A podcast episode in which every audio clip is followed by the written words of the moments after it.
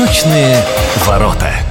У микрофона Анастасия Магнус. Здравствуйте. Сегодня нестандартная и очень приятная тема. С удовольствием представляю в студии впервые геостратег Андрей Школьников. Андрей Юрьевич, здравствуйте. День добрый. Погода хорошая. Да, как да. добрались? Добрались нормально. Город произвел впечатление очень хорошее. Второй вопрос обычно откуда родом, но мы знаем, что вы сибиряк. Я родился в Челябинске и первые шесть лет там прожил, а все остальное время, как говорится, Москва. Ну, предки из Сибири много в свое время приехали. Одно-два поколения назад много было из Сибири, Камчатка и где только не жили. В Хабаровске вы выступили перед студентами в Питогу в нашем бывшем педагогическом и перед чиновниками. О чем говорили? Говорили о будущем. Геостратегия – это разговоры о сценариях, стратегиях стран, народов на ближайшие не просто годы, а десятилетия и поколения. То есть мы разбираем, какие есть варианты у мира, какие есть варианты у разных игроков, какова стратегия Соединенных Штатов, какова стратегия Китая, какие варианты, что они могут захотеть, Индия, арабский мир. То есть вот полную картину смотрим, ну и, конечно, мы смотрим, какие есть варианты будущего развития для России. Будущее, оно непредсказуемое, в том смысле, что мы не можем четко нарисовать траекторию, мы не можем дать предсказания. Вот погадать, сказать, именно так будет, оно вариативно. Я не политолог в том смысле, что политологи объясняют то, что происходит сейчас, и недалекое будущее в логике будущее чуть лучше или чуть хуже настоящего. Все, что я говорю, я написал в свое время и в статьях, и в книге, и в заметке, это все лежит. Собственно говоря, статьи я начал собирать, писать 18-19 год, основную массу сделал вот того, что вот есть по миру, то есть собрал всех игроков.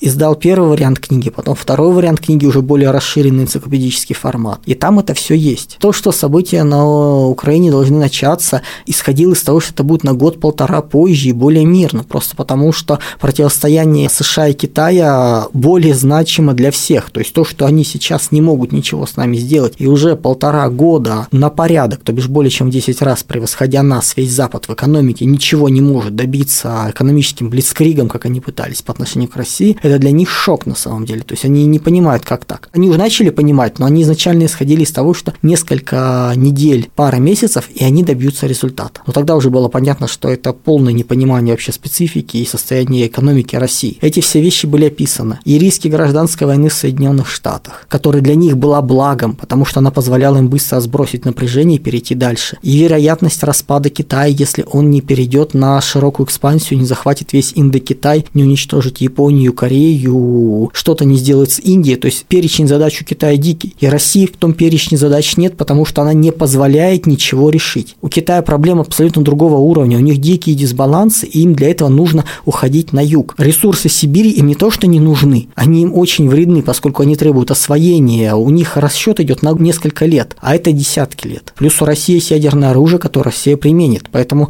пугаться Китая в ближайшие годы не надо. До 30-го примерно года Китай будет нашим ситуационным союзником, а дальше уже нет. Дальше мир будет по другому сценарию идти. Давайте тогда к этой теме поближе. Нам, понятно, интересен все таки Дальний Восток. Недавно я наткнулась на ваше выступление, где вы говорили о том, что моря скоро будут очень сильно небезопасны. Вот только скоро это в каком формате? 2 Начало 3 30-х лет? годов. Давайте как-то Ну, книга у меня до конца столетия с описанием основных трендов, направлений, причем не просто для мира, а для конкретных. Что есть у Индии вариант, что есть у Китая, что есть у Черной Африки. То есть вот такие вот варианты. Мы сейчас это уже наблюдаем. Беспилотники, которые постепенно открыты, которые становятся допустимы, которые очень скоро станут абсолютным ширпотребом, и сомалийские пираты это будет сказка. Потому что вот эти вот чудные лодки, управляемые, нацененные взрывчаткой, начнут шастать по морям. С их помощью начнут большие страны мешать торговле других. То есть мы входим в эпоху маленьких локальных региональных войн,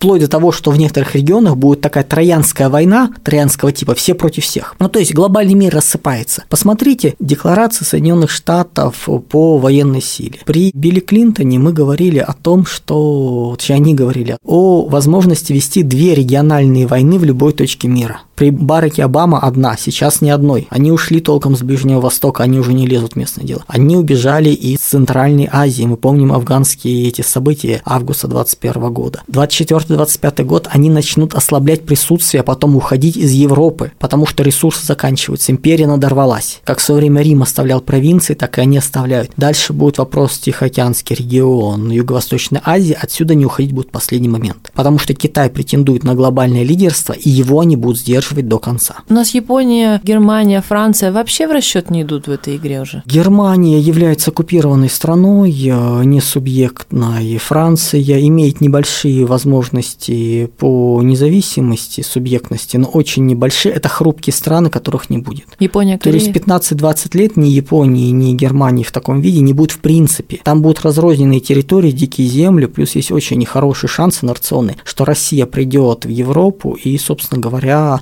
мы вернем все, что было наше, и даже возьмем больше. Давайте все-таки напомним нашим слушателям о Новой Орде и Царице Марии. Это вот две стратегии. Более, конечно, инерционно у нас все-таки Третий Рим, то есть процентов на 65, наверное, 70 мы туда зайдем, она инерционная. Мы настоящая Европа, мы лучшая Европа, они вырожденцы. Есть западноевропейская цивилизация, есть восточноевропейская цивилизация. Западноевропейская цивилизация умерла. Там остались одни вырожденцы, поэтому все наследие Европы – это наследие наше теперь. Плюс даже вот на последнем э, Петербургском форуме, где я тоже выступал, там Андрей Ремович Белоусов, это первый вице-премьер, озвучил нарративы по поводу «мы лучшая Европа», как раз вот вариант, как один из наиболее вероятных, именно вот вариант, ну я называю Третий Рим, не самодержавие, а православие, народность, нет, Третий Рим, то есть мы настоящая лучшая Европа. Есть варианты, были восточные. Одно из них назывался условно Новая Орда, это попытки союза с тюркскими народами Средней Азии, Турции и попытки что-то построить. Эта стратегия закрывается очень активно, это была такая аллюзия на империю Чингисхана, на державу Чингисхана. Это ментальная ловушка. Через 15-20 лет это гибель России. А народные потоки? Вопросы миграции, они постепенно будут закрываться. Если мы посмотрим на политику государства, она не резко меняется. Пару лет назад, если мы бы представили сейчас, что у нас говорится, например, в плане ювенальной юстиции, в плане, соответственно, либеральных нарративов, это все уходит. И вот у нас сейчас пошли первые маркеры того, что окна, вот эти вот Эвертона, которые очень активно накачивали ресурсами, чтобы их открыть, потому что окно Эвертона не само открывается. Оно постепенно открывается, но чтобы дальше и дальше нужно очень сильно накачивать ресурсы. И эти ресурсы накачивать перестали, и они начинают закрываться. То есть то, что раньше поддерживалось, то, что раньше не смели критиковать, сейчас начинает подниматься вопрос. Сейчас вопросы по миграции поднимают на самый верх. А на них говорят не только Александр Бастрыкин, который по всей стране какие-то местные вопросы решает, потому что больше некуда. Начинается вопрос решения. Мы это сейчас чуть с опережением наблюдаем в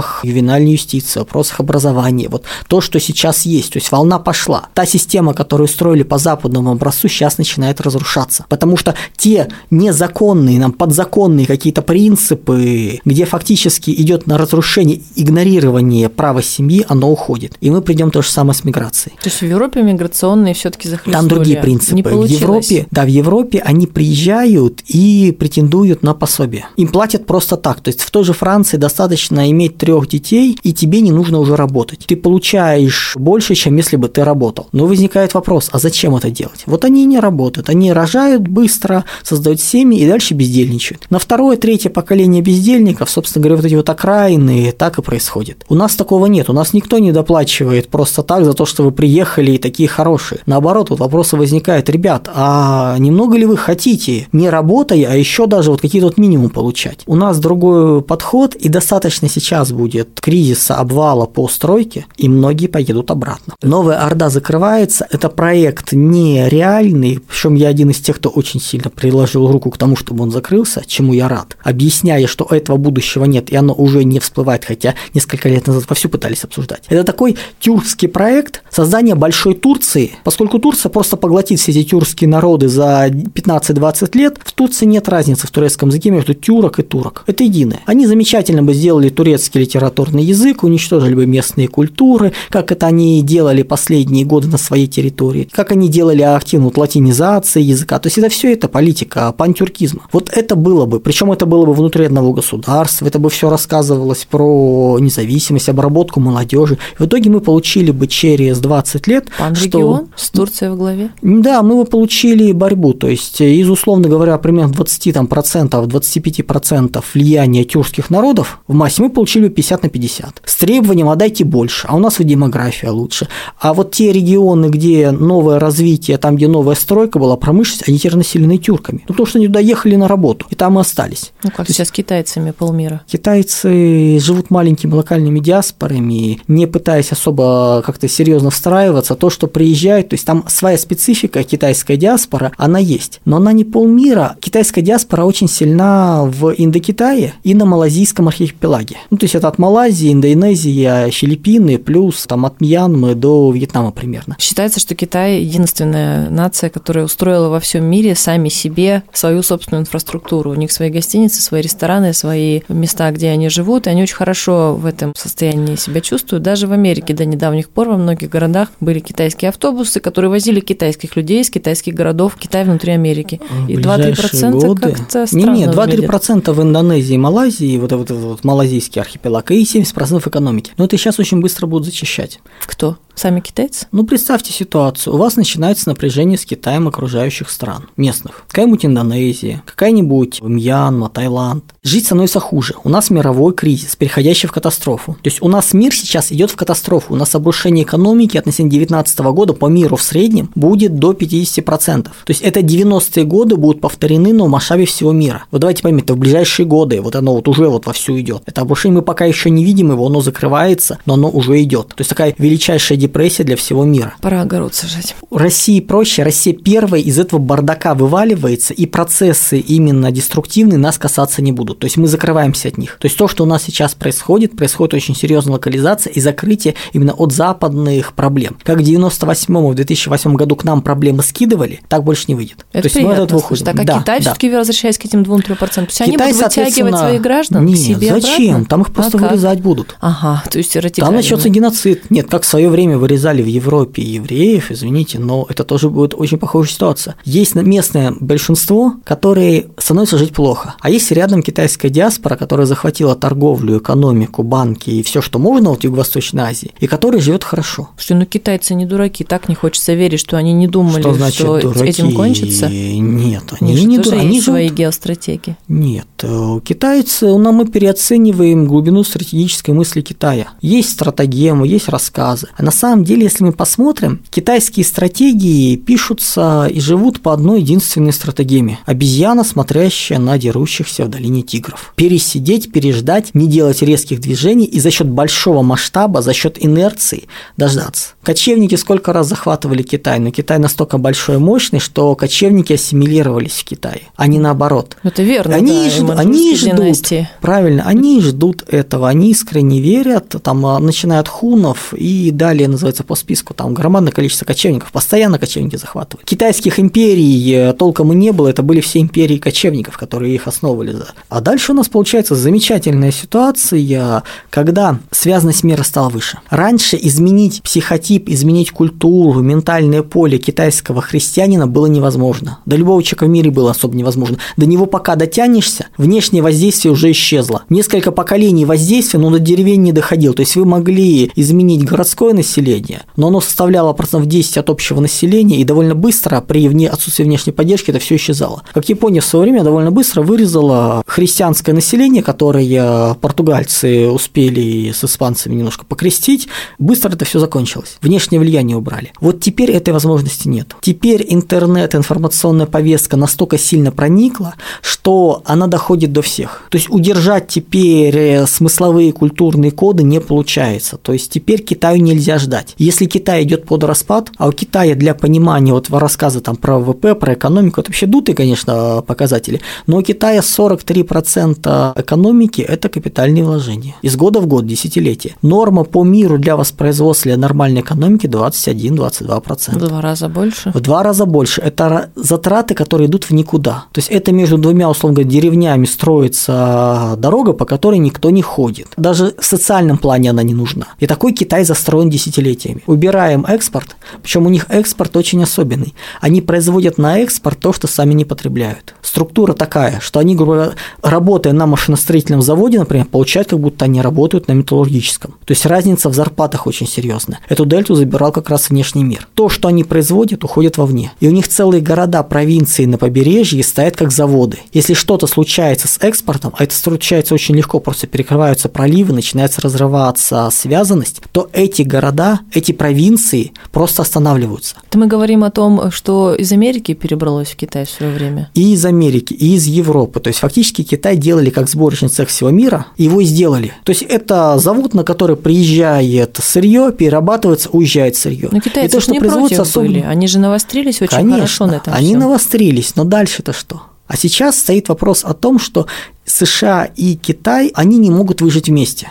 Им обоим мало целого мира. Им нужно весь мир контролировать, и они друг другу очень мешают. Китаю для развития нужен контроль над миром, контрольный пакет. А США говорит, нет, мы вам готовы дать только блокирующий, и вы закрываете вот все, что вы настроили на перспективу, просто убираете, и дальше социальный взрыв, дальше распад страны. Китайцы очень любят побузить. Плюс не забываем, что в Китае, когда мы говорим о китайских диалектах, 7 или 8 диалектов выделяют. Ну, сейчас это отдельные это языки. В Нет. школе уже 40 лет они учат в школе единый язык. Они могут учить, но когда начинается даже вот на уровне обычного общения большая компания, представительство в России, приезжает новый руководитель и говорит, дорогой друг, вот мы вот с вашей большой корпорацией работали вот с этой вот дочкой. Он говорит, не-не-не, это дочка из другой провинции. Вот я вот из Ухани, возьмите вот это вот. И говорит, и несколько месяцев мы пытались добиться, чтобы мы работали с тем, кем мы уже умели работать. Не, ничего, все равно пролоббировали вот свое уханьское, то есть вот этот вот национализм такой местечковый, провинциальный,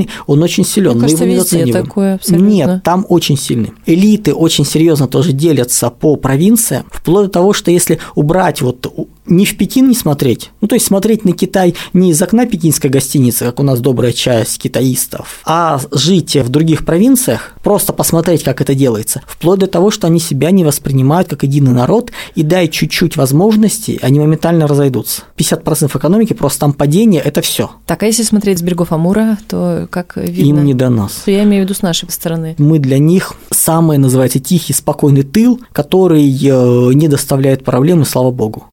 Давайте на этом сделаем паузу. Это была первая часть программы, и через неделю мы продолжим разговор. Пока напомню, что в студии у нас был геостратег Андрей Школьников. Меня зовут Анастасия Магнус. До встречи в эфире.